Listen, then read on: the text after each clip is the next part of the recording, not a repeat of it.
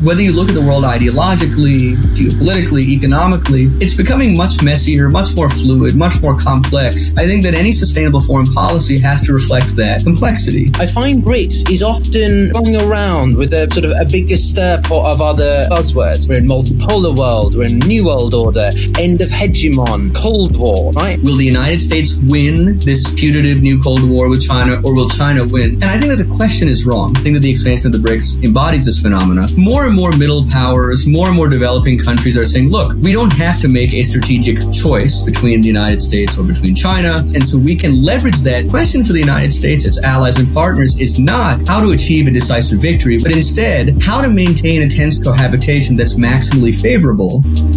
This is the Global Gambit but this time it means the BRICS. Yeah, your good old favorite favorite subject. Genuinely, everybody, I am considering doing a PhD in this subject because it's just PhD in BRICS, great Bruh. powers, strategical competition, world order, big stuff. And uh, and joining me to talk big stuff is uh, is the big man himself, uh, Ali Wyne. He is uh, someone we've had on uh, the conversation before on the Global Gambit. He's the senior analyst with Eurasia Group uh, and its global macro slash geopolitical practice, where he focuses on U.S.-China relations and great power competition. So basically my favorite thing. And we're going to be talking about that, but largely in the context of BRICS. Ali, it's lovely to have you back on. Welcome. Thank you so much for having me. Great to be with you. Yeah, no. Um, let's jump straight into it.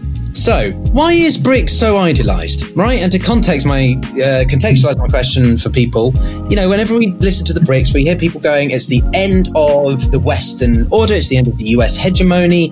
It is, you know, the BRICS will replace the United Nations." I've heard people say, which is obviously rather a far fetched concept because they're two very different things. But clearly, if you don't study international relations or understand how they work intricately, you know, you think that it's possible.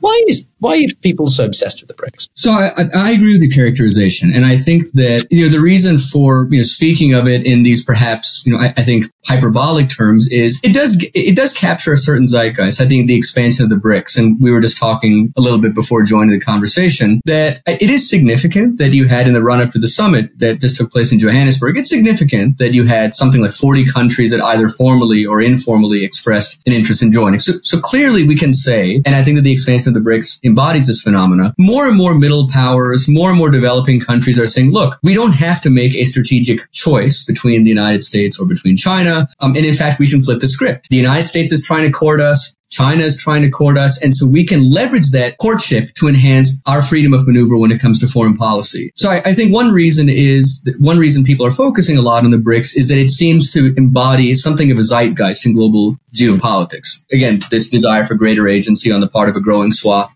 of countries. But having, having made that point, um, I now want to, to kind of to, to shift focus a little bit, but to get to, I, I think kind of the, the undercurrent of, of your premise with which I fully agree. Uh, there's a tendency to exaggerate how transformative a given event will be. There's a tendency to exaggerate how dramatic a shift uh, a, a, given development represents in the, the evolution of, of geopolitics. And so I think that it's important that while we don't diminish that zeitgeist that, that BRICS Plus embodies, I think you know, by the same token, it's important that we not aggrandize it. So if you look at the founding five, so to speak, so the original BRICS, Brazil, Russia, India, China, and South Africa. South Africa joined in, in late 2010, and China was a forceful uh, proponent of South Africa's inclusion. Even if you just restrict your focus to the founding five, I mean, forget about the, the six countries that have come on board. If you just look at the founding five, even there, there were, there were very strong divisions. And I think particularly between India and China, and that rivalry is only intensifying. But it wasn't just the India-China rivalry. If you look at the founding five, you know, China and Russia wanted to make the BRICS, and they continue to want this expanded BRICS to be explicitly a countervailing coalition. They want to define the BRICS as explicitly anti-United States, anti-West. If you look at the other members of the founding five, so if you look at uh, India, if you look at South Africa, if you look at Brazil, they want to enhance their autonomy. They want to enhance their freedom of maneuver when it comes to foreign policy, but they don't want the BRICS to be explicitly anti-United States or anti-West. Now, if you look at the six countries that have joined, my argument would be that only one of those countries shares the view of China and Russia, or shares the desire of those two countries to make it explicitly anti-United States and anti-West, Iran. namely Iran. Mm. But if you look at the other five countries that have joined, their foreign policy orientations, I would say, are much more similar to those of Brazil, India, South Africa. In, in many ways, with this expanded grouping, it's arguably even less geopolitically co- cohesive because now it embeds two key bilateral rivalries. India versus China, which existed in the original grouping, but now also Saudi Arabia versus Iran. But the Saudi Arabian Iranian dynamic there has been improved because of the very, you know, PRC. So do you not think that there is a propensity for countries? I agree. No, I agree with you that it, I think that the dynamic has changed. And I think certainly, I mean, if I were, if I were China, I would chalk up this normalization deal, this, this tentative normalization deal between Saudi Arabia and Iran. I would uh, chalk it up as, as a diplomatic victory um, mm-hmm. if I were in China. But having said so, there's a lot of work to be done to translate a normalization deal that exists on paper into a genuine detente, into a genuine rapprochement. Um, Iran and Saudi Arabia have a very long history of distrust. They have a very long history of this open rivalry for preeminence uh, in in the Middle East. And so I don't think that a normalization deal is going. I don't think that a normalization deal obviates you know that that distrust. Uh, but even here, you know, it's interesting. If you look at just Saudi Arabia and Iran, we see a difference in how they think about uh, China, how they think about the United States. Again, Iran, I think that Iran is decisively tilting towards China. And I think that Iran feels like Russia feels that one of its best bets for uh, maintaining, keeping its economy afloat, overcoming diplomatic isolation is to ride the coattails of the preeminent challenger to the United States. Mm-hmm. If you're Saudi Arabia, you look to the United States and China for very different reasons. So if you're Saudi Arabia, you don't look to China for security ties. You still value the security ties that you have with the United States, but you look to China and you say, well, look, there's growing scope for enhancing energy ties. There's growing scope for enhancing overall economic ties. And so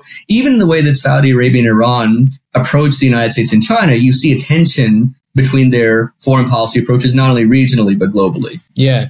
No, and, and to build on that point is, is this genuine I- I- idea of, you know, we, we could talk about sort of a regional Cold War or a broader Cold War or multipolarity. And the reason I'm throwing in all these buzzwords is because that's sort of how I want to frame the uh, the other point with you, which is I find BRICS is often flung around with a sort of a bigger stir pot of other, as I say, buzzwords. We're in multipolar world, we're in new world order, end of hegemon. Um, Cold War, right? I personally, maybe we can have this for a future conversation.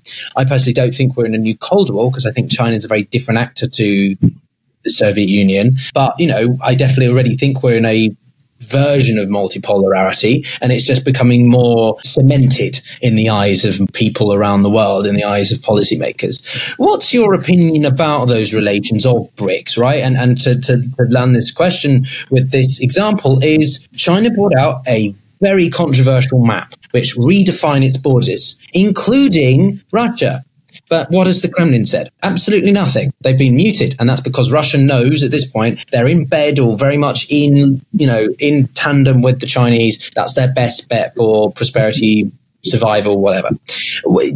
How did you see the map, and what do you think about the other buzzwords that I've mentioned in the context of BRICS? Sure. So um, um, a, a, few a few thoughts. Number one, I think it's important to recognize, and, and this point I think is going to become more and more important as we evaluate the behavior of, and, and even here there's actually now sort of this burgeoning nomenclature. So non-aligned powers, multi-aligned powers, unaligned powers. So even there, in, in in trying to characterize how this growing swath of countries is is behaving, even now there's there's this whole broadening vocabulary. But I think that to your point, I think the two propositions can be true. I think the proposition one can be that you have a growing number of countries that want to escape the strictures of great power competition. A growing number of countries have certain apprehensions about Western influence. That's proposition one.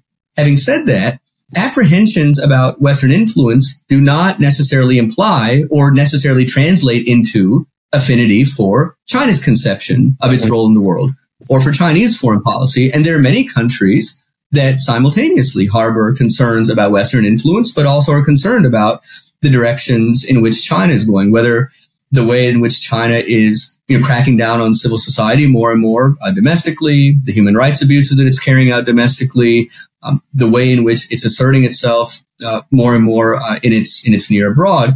So I think that more and more countries are saying, look, we reject the notion of a G2 world. Um, we we don't want to be taking our cues from any one other country. We want to be more pragmatic. And I think I was having a conversation just a, a, few days ago with a colleague, and I said I think a real exemplar in this regard is India, and, and I imagine we'll we'll talk a little bit more about India. Um, we certainly will. India, I think, has been very it's been very shrewd in its diplomacy, uh, mm. and I think that India, in many ways, it's it's pragmatic, it's uh, it's omnidirectional, uh, and it's responsive to I think it's responding to, to shifts in geopolitics in a, in a creative way. So if you're India, India is strengthening its relationship with the United States, but it's not proceeding in lockstep with the United States. And so we see divisions between the United States and India when it comes to Russia. So even as India is strengthening its relationship with the United States, it has a residual relationship with Russia. India is strengthening its relationships in the Gulf, but it also has a residual relationship with Iran. And so I think that Indian diplomacy um, is very much an exemplar for how many other countries are thinking in the BRICS, uh, in the original BRICS, but also in the expanded grouping. Number one, um, you know, number two, to this point about sort of the polarity of the international system, I think it's fair to argue that the international system in the aggregate is becoming more multipolar, but I think that it's important to distinguish. There's a, I think that we we lose a little bit of nuance when we talk about the international order or the world order. There are, in fact, constituent orders. And so you can think about kind of a, a, security or military order. You can think about an economic order. You can think about a technological order. And, and here I'm, I'm basically adapting a framework that the, the founder and the president of Eurasia Group has promulgated, Ian Bremmer. So in his recent TED talk, he advocates for sort of parsing out and taking this kind of nebulous notion of the international order and breaking it down into constituent orders. And I think that one of the virtues of breaking it down in that way is that you see that multipolarity is more advanced in certain domains than in other domains. I think that in the global security domain, you know, China is nowhere near approaching the United States as the principal player when it comes to global security. In the economic domain, it's more multipolar, but even here now, there are questions about, you look at some of the growth headwinds in China. Functionality of China's economy, the youth employment, um, the demographic crisis. You know, this year, China's been overtaken by India almost the same week that we saw them right. first, you know, long term demographic decline by what, 900,000 people. These are not, you know, the economic headwinds facing the Chinese economy, you know, single figure growth for yet another year, less than 5%. You know, I've seen a lot of uh, major forecasters predicting for this year. You know, that's not what you want for a country that's supposed to be the workhouse uh, of the of the of the globe of the global economy. So no, 100, percent and that's not yeah standing the troubles and challenges that the West faces. But just to build, just to build on this point, the one that you just made, this is also one of the reasons why I'm, I think that there are many lessons to, I, when I say we, uh, I think we in the West, I think that there are many lessons that we can and should learn from the Cold War. I'm wary of A, overlearning lessons from the Cold War because I think that geopolitical dynamics and geoeconomic dynamics are very different today than they were during the Cold War. But two, of also learning the wrong lessons. Um, and when I think about the United States and China, you know, my sense is that, you know, a lot of observers tend to look at the relationship through sort of the broad framework of power transition theory. So there's a lot of discussion of who will win. Will the United States win this putative new Cold War with China or will China win? And I think that the question is wrong because implicit in the question is that there will be, as there was during the, the first Cold War. So we can look back on the first Cold War and we can say the United States won and the Soviet Union lost you can't theoretically rule out the possibility that China collapses in Soviet style fashion. You cannot theoretically rule out the possibility of a hot war that China loses so badly that China is permanently defeated. But I think that those are very low outcome scenarios. My, my, my guess is that a power transition is less likely than a tense fluid coexistence. Um, a tense fluid coexistence in which China's competitive strengths are sufficient enough that it won't be excised from the international system, but its competitive liabilities are sufficiently great in number and severity that China won't be able to replace the United States as the world's preeminent power. Now, if you accept that hypothesis, I'm just speculating here, but if you accept the hypothesis that the US-China rivalry is not going to culminate in a decisive resolution, Mm-hmm. And the question for the United States, its allies and partners is not how to achieve a decisive victory, which again is kind of illusory in this context, but instead how to maintain a tense cohabitation that's maximally favorable to the United States' interests and values. And that latter undertaking is more complicated. And I would argue that there may not even be a precedent historically for that undertaking. But I think that it's an undertaking that will, that should allow the United States to be more creative in its diplomacy. And it should also give us a little bit of breathing room that look, this rivalry, it's not as though we only have a narrow time horizon in which to settle this rivalry decisively. I think we have a longer time horizon to think creatively and energetically with our diplomacy. No, 100%. And on the, uh, you know, we've touched upon China and there are a couple of countries I want to use as, you know, brief case studies in our in our conversation one of which is India. But on the foreign policy standpoint, on, on its, you know, place in the world, I mean, I agree with Ian's uh, perspective about, you know, you need to put things into different themes, buckets. I, you know, that's how we distinguish between different types of powers, right? You know, it's all well and good to say that, uh, the, you know, the US is a hyperpower whilst the other great powers or superpowers, right? But, you know, in what context are we talking about? And so it's applicable to the power um, scenarios as well. Uh, but for India, you know, I think they've done a remarkable job with their uh, strategical autonomy over the past 70, 80 years. And they're never, con- um, at least for me, incorporated enough into great power competition or great power opportunity to, to mm-hmm. quote your book uh, from last year, which will be in the description for everyone interested. And I, and I don't understand why. India, I, I really don't think, you know, they are one of the core components of the BRICS. They very much want to remain on good terms with the US, not because they feel they have to, but because it benefits them. It's a very pragmatic, it's a very transactional um, approach to things. Why is India not taken more seriously in this regard? And, and and do you think that they could be one of the core leaders in the in the BRICS in a sort of you know if you've got two camps, China, Russia, Iran, and then the India and more non-aligned entities, you know, would you see that being the case? I've always been struck, and, and I, I, agree with your premise. I've always been struck by the degree to which it's underappreciated in these conversations. To, to make this point historically, compare India and Russia. So some observers will say Russia is a great power because it has the world's largest nuclear arsenal. Okay, but India is a nuclear armed power as well. Mm-hmm. Um, India has a larger population. India has a larger economy. So I'm, I'm right now I'm just comparing India and Russia. Oh, sure. Um, but I think that if you even look further beyond, it's far more diplomatically engaged than Russia is. It's far more diplomatically agile than Russia is. And I think that if you look at you know, going further out, I think that, you know, many of the trend lines for India are very favorable. If you look at its ratio, it has a very vibrant uh, working age population. It, India is making very significant investments in critical and emerging technology. India this year and next year is projected to grow faster than China. Now, I'm not saying that India doesn't have its challenges. You know, India's economy right now is five times smaller than China's. You know, India faces a number of internal challenges, and I think that Indian officials would be the first to, you know, to to identify those challenges. But it does strike me, and and one other sort of telling indication of this kind of disconnect between India's self-evidently growing importance and the residual extent to which it tends to get discounted in these conversations. Look at the growing number of countries that have published Indo-Pacific strategies. Well, you don't publish an Indo-Pacific strategy that doesn't, you know, that's not centered on India.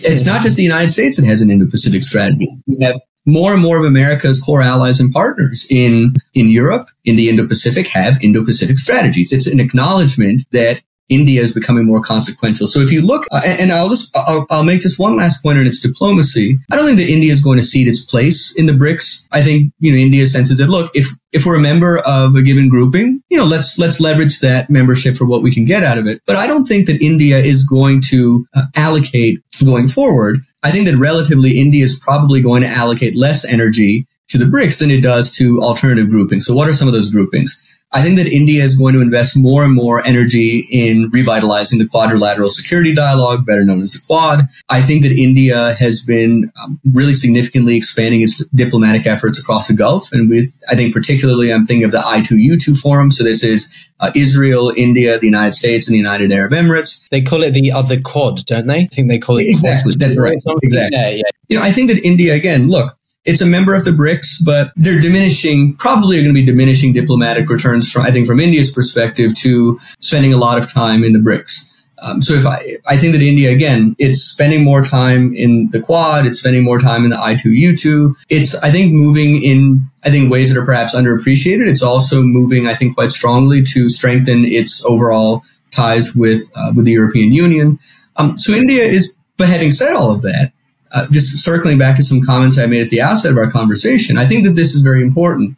You know, when we look at the relationship between the United States and India, it is it is strengthening on a multifaceted basis, and I think that that strengthening will continue on a bipartisan basis.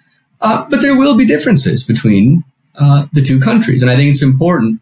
You know, India is not, you know, India, yes, it's diversifying away from Russian energy. It's diversifying away from Russian arms, but that diversification doesn't play, take place overnight. That diversification away from Russia will take a long time. India has a relationship with Iran, and that relationship is not going to to disappear. And even outside the realm of just kind of interstate, you know, geopolitics, there are tensions between the United States and India on on certain transnational challenges. Uh, climate change, I think, is is one. You know, I think that you know the United States, you know, the United States would like you know India and other uh, you know other countries uh, in the developing world to accelerate their their green energy you know transitions. And I think that India certainly is moving in that direction. But I think that India is saying, look, we are we have a very high rate of poverty. We have a huge middle class that we have to lift up. And so yes, we are we are going green as fast as we can, but it would certainly help if the West were to put forward more financing for climate adaptation. So I think you see tensions on on climate change. If you look at India's diplomacy, it's it's agile, it's pragmatic, it's omnidirectional. Um, and I think that more and more middle powers and developing countries are going to try and adopt that diplomatic style so that they can maximize their agency um, as great power competition intensifies. No, 100%. I think India is um, this sort of model. Uh, it was one of the founding members of the non-aligned movement, as I, as we know, and it, it, it's uh, you know as I say, it's been highly effective. I mean, the US and India do have a lot of overlapping interests, you know, technological evolution, um, c- commercial trade links. Um, you know, there are some cultural you know overlaps there the, the, democracy front values even if the democracy models are slightly different you know if you really want to get into the intricate details um, versus you know as i said before uh, in the past i think maybe even with you to friends of my of my own you know india is being pushed away by china not pulled by the us because india doesn't need to be pulled yeah, by the yes May I just to make one? yeah, yeah. Let me. yeah, yeah. Go on, Ali. Go for it. The point that you just made is is incredibly important and it's underappreciated. Now, I don't want to understate going to our earlier parts of our conversation. I don't want to understate the degree of geopolitical overlap between the United States and India. There is significant and growing geopolitical Absolutely. overlap.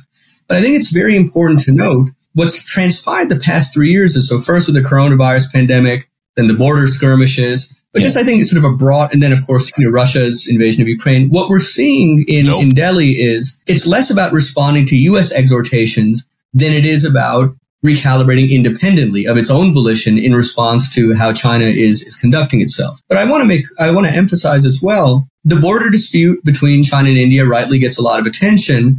Uh, but the border dispute is part of a much broader rivalry between the two. So China and India are competing not just over their the, the line of actual control. They're competing over which country is seen as the true champion of the developing world. They are competing over which country in the Indo-Pacific plays a greater role in determining global technology standards. They are yeah. playing uh, so they're competing, and of course, you know, they're competing in the security domain. But I just I want to make clear two points. One, that what what we've seen in the past three years is that India is aligning itself more with the United States less because of what the United States is saying and more because of what China is doing and more because of India's own recalibration, number one. And number two, while the map that China's published is rightly getting a lot of attention, the border dispute is only one component of a much broader and expanding rivalry between India and China. No, absolutely. And that brings me to the second to last question, actually, which is about this idea of, you know, transactionality used as a basis in these bodies, in these multilateral international bodies versus a values based system. So for context, you know, people in the West, you know, we, we've largely been driven by, you know, democracy, a rules based order, economic liberalization, these sorts of things, right? But then on the other side, there are countries that we still engage with, even though they're not democracies. You can check out the video above now for an illustration of that about, you know, democracy versus non democratic orders. And so, Ali, simple question to you and quick fire um, from you is, you know, are we going to see a, a, a, sort of shift away from values based alliances like this and more just based purely on transactionality? Or do you think that the Western style is going to remain prominent within the West and, and, uh, and we're not going to sell out to sort of being just more transactional? I think sense? they're going to coexist. And I know that that answer sounds evasive and it may well be evasive, but I, I think that we are going to see elements of both. So if you look at, for example, and we were talking, you know, just before hopping on the call, uh, if you look at the G7, uh, the G7 is is quite cohesive in part because of shared ideological alignment. There's a reason why you have a you have seven advanced industrial democracies that are increasingly aligned geopolitically, but there is an underlying, a, a, significant underlying ideological component that glues them together. And it's an ideological, it's an ideological component that is not nearly as pronounced in this expanded BRICS grouping is not nearly as pronounced in the G20. So I, I think and, and we will see that whether it's with, from a U.S. perspective, whether it's deepening its investment in the G7, deepening its investment in the Quad, I think that the United States is going to continue. I think the United States is most comfortable when it is dealing with other democracies. And I think that the United States is going to strengthen its investments in the G7 and the Quad. At the same time, there's a recognition, I think a growing recognition that in order to push back on further Russian aggression, in order to, you know, contest China in a durable way, you know, you need as many hands on deck as possible. And so if you restrict yourself uh, in terms of coalition building efforts, if you restrict yourself to countries that cross every, you know, T and dot every I in terms of ideological yeah. alignment, you're going to restrict quite significantly the scope of your potential coalition. And so what we will see, I think more and more of is efforts to, in parallel, double down on the G7, double down on the Quad, but in parallel, expand relationships with countries that we might find somewhat problematic ideologically because there's a recognition that without, say, the Vietnams of the world, without the Philippines of the world without, you know, the Indonesias of the world. I mean, there are going to be countries again that you might not align with purely ideologically, but you recognize that not having them on board strategically will be to your detriment. So I think that those efforts will proceed in, in parallel. I'll just make one last point, which is whether you look at the world ideologically,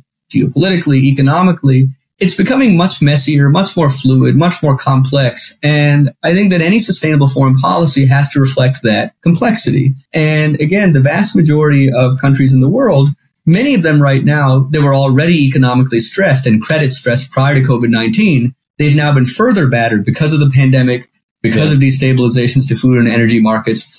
They're going to be thinking in much more pragmatic terms. So they say, look, I need to lift up my middle class. I need infrastructure. I need digital connectivity. And they're not going to pay too much heed to the ideological orientation of the country that provides them with assistance in that regard. And so, uh, as that competition plays out for uh, to sort of to curry favor with countries in the developing world, uh, I think that we'll need to be mindful that leaning too much into ideology is probably not going to win favor with those countries that are thinking much more pragmatically about how to get themselves out of their developmental uh, challenges. So uh, that leads smoothly, Ali, into the last question I have for you, which is expansionism again, but specifically we're talking about uh, transactionality. And one of the things that we've seen with transactionality is China's, you know, use of BRI. It's very impressive. And one of the countries that I said I want to use as a case study is Argentina. Now, China has, you know, bailed Argentina out, I think, quite a few times. The swap lines amounting to about $230 billion in total. Uh, and Argentina has had to do this like eight times in eight years, you know,